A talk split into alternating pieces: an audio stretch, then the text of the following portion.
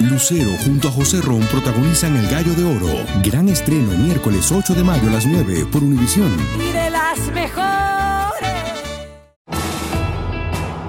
Bienvenidos al podcast del Noticiero Univisión Edición Nocturna. Aquí escucharás todas las noticias que necesitas saber para estar informado de los hechos más importantes día con día. 150 millones de personas enfrentan la noche más fría de este invierno en los Estados Unidos. Casi 80% del territorio estadounidense enfrenta temperaturas bajo cero debido a una ola de frío ártico y se aproxima otra tormenta invernal. Un hombre burló la seguridad del aeropuerto en Salt Lake City, corrió descalzo por la pista y trepó a un avión a punto de despegar. Tenemos el trágico desenlace del incidente. Salen a la luz un video del momento en el que un sicario le disparó a quemarropa a una activista transgénero en México. Es la quinta mujer trans asesinada en lo que va del año. Tendremos detalles del acuerdo para extender el crédito tributario por hijo que beneficiaría a millones de familias de bajos recursos. Le diremos qué se necesita para que se convierta en ley. Este es Noticiero Univisión, edición nocturna, con Maite Interiano y Elian Sidán. Buenas y muy frías noches para la mayor parte del país que enfrenta temperaturas bajo cero debido a una ola invernal proveniente del Ártico. De norte a sur se respira el aire helado entre algunas calles aún sumergidas en nieve y el panorama no parece mejorar porque otra potente tormenta ya está en camino, como nos explica Lidia Terrazas desde Texas. La advertencia por el Frente Frío Ártico en Texas sigue vigente hasta el miércoles. Ustedes este árbol congelado y todo el área a su alrededor.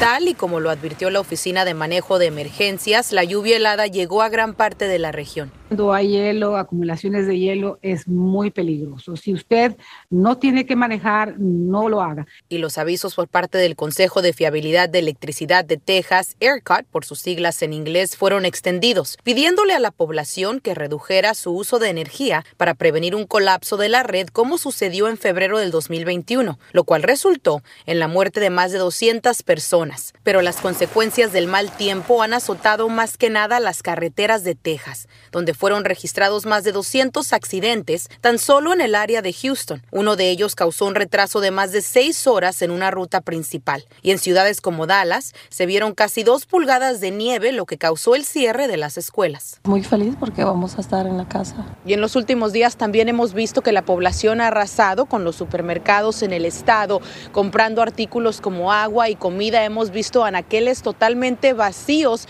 en preparación para estos días, una situación que ya ha mejorado. Es todo de mi parte desde Houston, Texas. Lidia Terrazas, Univisión. Gracias, Lidia. Y para saber qué podemos esperar en las próximas horas de la situación con este mal tiempo invernal, pasamos de inmediato con la reportera del tiempo, Connie Schulte, de nuestra afiliada en Los Ángeles. Adelante, Connie. Maite, buenas noches. Esperamos más nevadas y esto se debe a varios sistemas de tormentas que están continuando disparando este aire frío del Ártico y que estarán ingresando con nosotros a partir de este mismo jueves. Como podemos ver, este sistema ingresa y para el jueves en la mañana ya se encuentra en el centro de nuestro país, ocasionando nevadas adicionales de hasta 3 pulgadas de acumulación, mientras que otra tormenta desde Memphis hasta Chicago está generando temperaturas gélidas por debajo de los 15 grados para el viernes. Como podemos ver posteriormente, estos dos sistemas se unen causando estas condiciones de riesgo una vez más por nevadas y por intensas lluvias. Las lluvias serán desde Georgia hasta las Carolinas, mientras que esos fuertes vientos se van a mantener también en el noreste de Texas. Por lo tanto, se mantienen estas advertencias conforme va aumentando los días. Por otro lado, mañana por la mañana vemos esta advertencia por baja sensación térmica con temperaturas que se mantendrán hasta los bajos cero. Y mientras tanto, el miércoles tenemos este respiro, veremos algunos espacios de sol y todo esto sucederá antes de la segunda tormenta. Continuamos con más. Gracias, Connie. Y precisamente la extensión del mal tiempo obligó a cancelar más de 1.200 vuelos previstos para mañana y otros 1.300 fueron retrasados. Entre el viernes pasado y hoy lunes, las aerolíneas han suspendido casi 8.600 vuelos a nivel nacional por las peligrosas temperaturas extremas. Y en Nueva York, solicitantes de asilo que tuvieron que desalojar refugios resisten el frío en la calle, esperando su turno afuera de las oficinas municipales para tramitar su reubicación en otros albergues. Mientras en unas horas se va a implementar un toque de queda para inmigrantes de cuatro albergues. Para que nos explique por qué y qué está pasando, pasamos en vivo hasta la Gran Manzana con Fabiola Galindo. Muy buenas noches, Fabiola. Así es, Mighty. Muy buenas noches. A esta hora la temperatura en la ciudad de Nueva York se siente a unos 20 grados Fahrenheit y estas temperaturas gélidas llegan justo cuando cientos de familias migrantes tuvieron que ser ya desalojadas de los refugios y los albergues. Ellos han pasado horas esperando en centros de procesamiento para que se puedan volver a registrar y esperar a que se abra cupo para ellos. La ciudad dice que toma hasta cinco días para que estas familias puedan eh, recibir un lugar en donde dormir. Y debido a estas temperaturas se activó también el código azul en la ciudad de Nueva York, lo que quiere decir que las autoridades tienen que activamente buscar a las personas desamparadas para que no pasen la calle en la noche, porque estas temperaturas pueden ser mortales. Por lo que muchos inmigrantes con los que conversamos nos dijeron que incluso en oficinas administrativas se les admitió para pasar la noche. Hemos constatado que afuera de esas oficinas no hay personas durmiendo en la calle, pero no descartamos que muchos de ellos estén ya sea en parques o incluso durmiendo en el sistema de subway. Hablamos justamente con uno de ellos que pudo entrar y pasar la noche en un lugar con calefacción. Escuchemos. Sí, sí, nos dan una iglesia donde vamos a dormir. Ahí no, sí, dormimos y en la mañana nos paran y y cada quien tiene que venirse para acá o tiene que hacer lo que tiene que hacer. Pero no dormimos en la calle. ¿No han dormido en la calle? No, bueno, el que durmió en la calle porque es que le dio la gana. Y todo esto sucede cuando en cuatro albergues municipales, incluyendo el que nos encontramos, a partir de hoy se pone en vigor el toque de queda, lo que quiere decir que entre las 11 de la noche hasta las 6 de la mañana las personas no pueden entrar o salir de los refugios y esto afecta también a muchos que trabajan durante la noche. Así que, por supuesto, estaremos muy pendientes ya que se espera que las temperaturas frías continúen hasta el final de la semana. Regreso contigo, Maiti. Una situación bastante complicada. Muchísimas gracias, Fabiola. Y hoy comenzó la selección del jurado en un juicio contra Donald Trump por difamar a la escritora E. Jean Carroll. En mayo, un jurado determinó que hace tres décadas Trump abusó de ella y la difamó años después y le otorgó a Carroll 5 millones de dólares. En el juicio actual, el jurado determinará cuánto debe pagar Trump por los comentarios que hizo sobre Carroll cuando aún era presidente. Ron DeSantis, segundo lugar en las asambleas electorales de Iowa, estuvo esta noche en una asamblea comunitaria en New Hampshire. Ahí DeSantis dijo que si a Trump, quien arrasó en Iowa, lo eligen como el candidato presidencial republicano, sus problemas legales le harían perder la elección general. Y la seguridad en el aeropuerto de Salt Lake City en Utah quedó en duda después de que un joven logró burlarla a pesar de que al menos un empleado lo vio abriendo una puerta no autorizada. El hecho, que terminó en tragedia, motivó una investigación. Claudia Uceda nos trae la información y las imágenes. El video es perturbador. Son los últimos momentos de un hombre que murió adentro del motor de un avión. Se ve como un hombre trata de abrir la puerta de una sala de embarque. Hay un trabajador de limpieza lo ve y el joven corre a otra puerta que también trata de abrir, pero no tiene éxito. Frustrado, tira su zapato.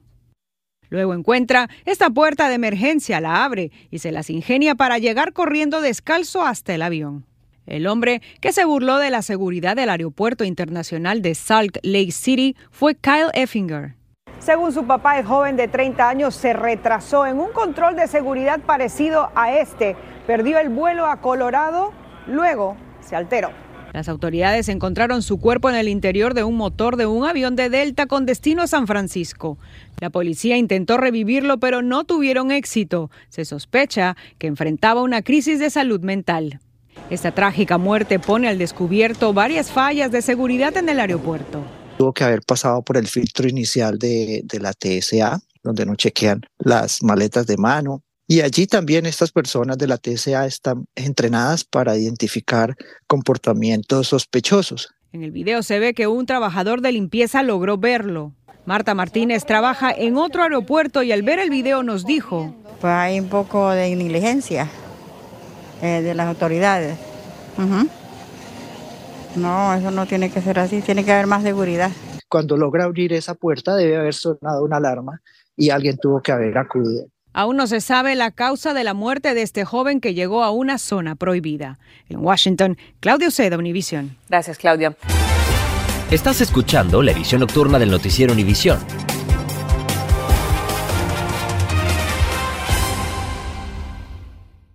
Dicen que traigo la suerte a todo el que está a mi lado. Y esa es mi mala fortuna. Basada en el clásico de Juan Rulfo, llega Univisión, El Gallo de Oro. Supongamos que la caponera puede inclinar la suerte a quien ella quiera. ¿Estás tardando en conquistarla? Con Lucero, José Ron y Plutarco Asa. Este gallo está cambiando la vida. En una historia legendaria de amor y azar.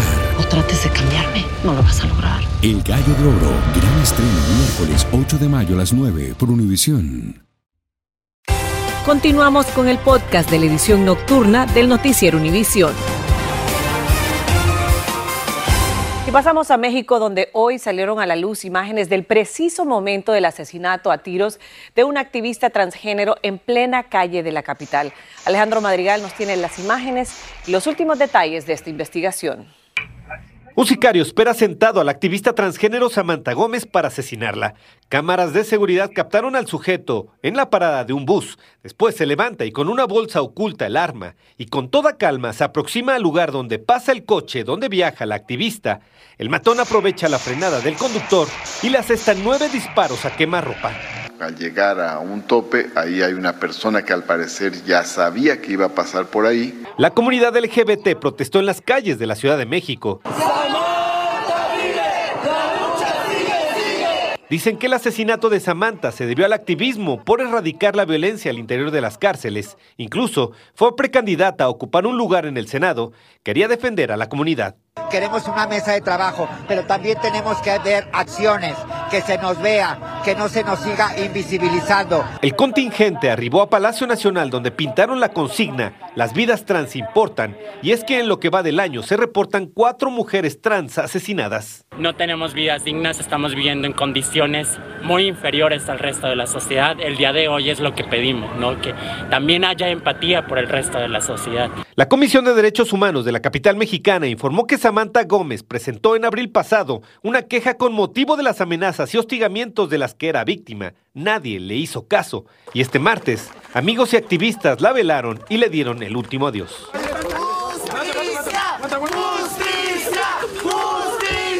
Según la Comisión Interamericana de Derechos Humanos, la expectativa de vida de las personas transgénero en México es de solo 35 años. Este país cerró el año pasado con casi 30 mil homicidios dolosos y es el segundo en Latinoamérica con más violencia por homofobia y transfobia después de Brasil. En Ciudad de México, Alejandro Madrigal, Univisión. Muchísimas gracias, Alejandro.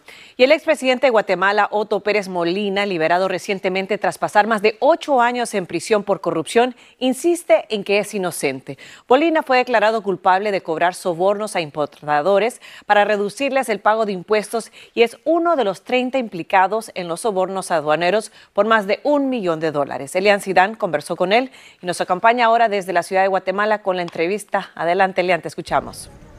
Así es, Maite, muy buenas noches. Y en medio de esta tensa y además confusa situación por la cual está atravesando Guatemala en su política, Noticias Univisión tuvo la oportunidad de sentarse en exclusiva y cara a cara con el expresidente Otto Pérez Molina, quien recientemente salió de prisión tras haber sido acusado de corrupción. ¿A qué le sabe la libertad? Bueno, mire, yo creo que la libertad no tiene, no tiene precio, eso lo sabemos todos, ¿no? Para mí fue muy difícil, especialmente estando en el puesto que yo estaba. Es decir, yo pasé a ser de presidente a presentar mi renuncia en un día y al, segundo, al siguiente día estar en prisión provisional, que fue una figura que se inventó el juez, porque esa figura no existe legalmente. Pero cuando usted obviamente estaba en esas primeras instancias del juicio, usted mencionaba que la fiscalía no tenía una sola prueba en su contra. ¿Sigue pensando esto? Fíjese que ahí tenía yo tres delitos. Uno de los delitos era enriquecimiento ilícito, que no hubo forma que lo pudieran probar. Si usted no tenía nada que temer y no era responsable de lo que se le acusaba, ¿por qué renunciar a la presidencia? Precisamente para evitar esa confrontación que se estaba empezando a dar en el país. Lo que no esperaba es encontrarme con una justicia politizada totalmente. Entonces, yo después de ocho años, cuatro meses, dije, mire, todo este proceso ha sido inútil prácticamente, pues. Hoy hay más confrontación, hoy el país está más dividido, un presidente que va a llegar debilitado a tomar eh, la posesión de la presidencia. Eso, eso nunca lo vi tampoco. Es decir, el presidente de los primeros días es cuando está más fuerte y cuando puede tomar decisiones que son difíciles. Usted niega categóricamente que usted haya encabezado esta línea de corrupción conocida como la línea Sí, totalmente. Yo sigo dando la cara después de ocho años, cuatro meses. Yo me pude haber ido del país, pude haber disuelto esas manifestaciones. El primero juntaban cinco mil, seis mil gentes. ¿Qué le contestaría de cara a quien le diga, Fíjese ¿usted que- le robó al gobierno o defraudó al Estado? No, yo no le vine, yo en del periodo que estuve en la presidencia, no le fui a robar al pueblo de Guatemala. Fui a trabajar incansablemente y fui a hacer lo mejor que pude hacer para servirle a los guatemaltecos. Y bueno, Maiti, por otra parte, el expresidente pudo salir de prisión ocho años antes de que se cumpliera su condena porque su sentencia no está en firme y además porque pagó una fianza de más de un millón de dólares. Asimismo, asegura ser inocente y una víctima del sistema. Maiti, de esta manera termina nuestra cobertura desde la ciudad de Guatemala. Regreso contigo al estudio. Muy buenas noches. Muchísimas gracias, Elian. Te esperamos aquí en Miami muy pronto. Negociadores de ambos partidos en el Congreso de Estados Unidos anunciaron un acuerdo de 80 mil millones de dólares para aumentar el crédito de impuestos por hijo. Guillermo González nos explica cuánto recibiría cada familia si es que el Senado y la Cámara Baja aprueban la medida. Se trata de un acuerdo bipartidista anunciado hoy que básicamente pretende aumentar la cantidad de dinero que usted recibe por cada niño menor de 17 años que esté estudiando. Aunque es algo que ya existe, la nueva norma podría aumentarlo y con ello aumentar el reembolso de impuestos cuando usted presente su declaración. El Child Tax Credit no es más que un crédito que el gobierno de los Estados Unidos le está dando usualmente a las familias de bajos recursos para que puedan tener 1.600 dólares al día de hoy. Lo que los legisladores están tratando es aprobar una nueva ley para que entre en vigencia antes de que comience la temporada de impuestos el próximo 29 de enero. Una noticia que le caería muy bien a millones de hogares. El acuerdo también incluye un crédito fiscal para promover el desarrollo de viviendas de bajo costo y alivios tributarios para víctimas de desastres, entre otras medidas le van a dar un crédito de dos mil dólares, pero el crédito, el cheque que llega básicamente es de 1.600, quieren aumentar el cheque para que sea 1.800 dólares. Eso es básicamente ahora para el año 2025 se espera que ese cheque suba a dos mil dólares y esa es la ley que se está pasando. Al menos 15 millones de niños estadounidenses, especialmente de familias de bajos recursos, podrán beneficiarse de este nuevo acuerdo que ya tiene el visto bueno de los dos partidos. El acuerdo alcanzado por representantes de los dos partidos deberá ahora ser aprobado por el Senado y la Cámara y luego pasar a manos del presidente Biden para su firma. El acuerdo se da en un momento muy crítico en el que demócratas y republicanos discuten un eventual cierre del gobierno y en el comienzo de un agitado año electoral. Regreso contigo. A ver si se llega a ese acuerdo antes del 29 de enero. Señalan a los responsables por la muerte de un inmigrante adolescente en un matadero donde trabajaba. Vio la muerte muy cerca, dice un sobreviviente del devastador deslave en Colombia, que dejó decenas de fallecidos y desaparecidos. La Administración de Salud y Seguridad Ocupacional determinó que el matadero Mark Jack Poultry de Mississippi es responsable de la muerte de Duván Pérez, un migrante de 16 años que fue absorbido por una maquinaria. Funcionarios federales citaron 14 infracciones en la planta y propusieron y ofrecieron multas de más de 200 mil dólares. Pérez es la segunda persona que muere de esa manera en los últimos dos años. En Colombia se continuó hoy la búsqueda de al menos cuatro personas desaparecidas tras el alud que el viernes sepultó varios vehículos y una casa con un grupo de personas. Hasta el momento el saldo es de 39 fallecidos. Todavía hay una veintena de personas hospitalizadas, algunas graves. Los sobrevivientes aseguran que se salvaron de milagro. Yo pensé que ahí se acababa mi vida. Hasta el momento que paro y todavía sentí, me sentí con vida y tomé fuerzas de hasta donde no había y salí de ese, de ese poco de tierra que tenía yo encima. Los familiares de los desaparecidos anunciaron que continuarán en la zona hasta dar con sus seres queridos, aunque sea por su cuenta. Y los bomberos acudieron al rescate de una perrita cuando cayó a aguas heladas en un lago en Michigan. Y la delgada capa de hielo no resistió el peso de una perrita que cayó a las gélidas aguas en un lago de Michigan. Su dueño trató de salvarla como pudo, pero al no ser efectiva todos sus esfuerzos, avisó a los bomberos. Parecía que era una muerte segura, para esta mascota, pero uno de los bomberos, escuche esto, se metió al agua a pesar de la baja temperatura y logró rescatarla. Ahora la perrita está muy bien cuidada y abrigada en su hogar junto a su dueño, quien está eternamente agradecido con estos bomberos que arriesgaron su vida por salvar a su mejor amigo. Así llegamos al final de esta edición. Gracias por acompañarme. Nos vemos mañana con más noticias. Recuerde también, Despierta América sigue este espacio informativo y ahorita empieza Contacto Deportivo. Buenas noches. Gracias por escucharnos. Si te gustó este episodio, síguenos en Euforia, compártelo con otros publicando en redes sociales y déjanos una reseña. Lucero junto a José Ron protagonizan El Gallo de Oro. Gran estreno miércoles 8 de mayo a las 9 por Univisión. Y de las mejores.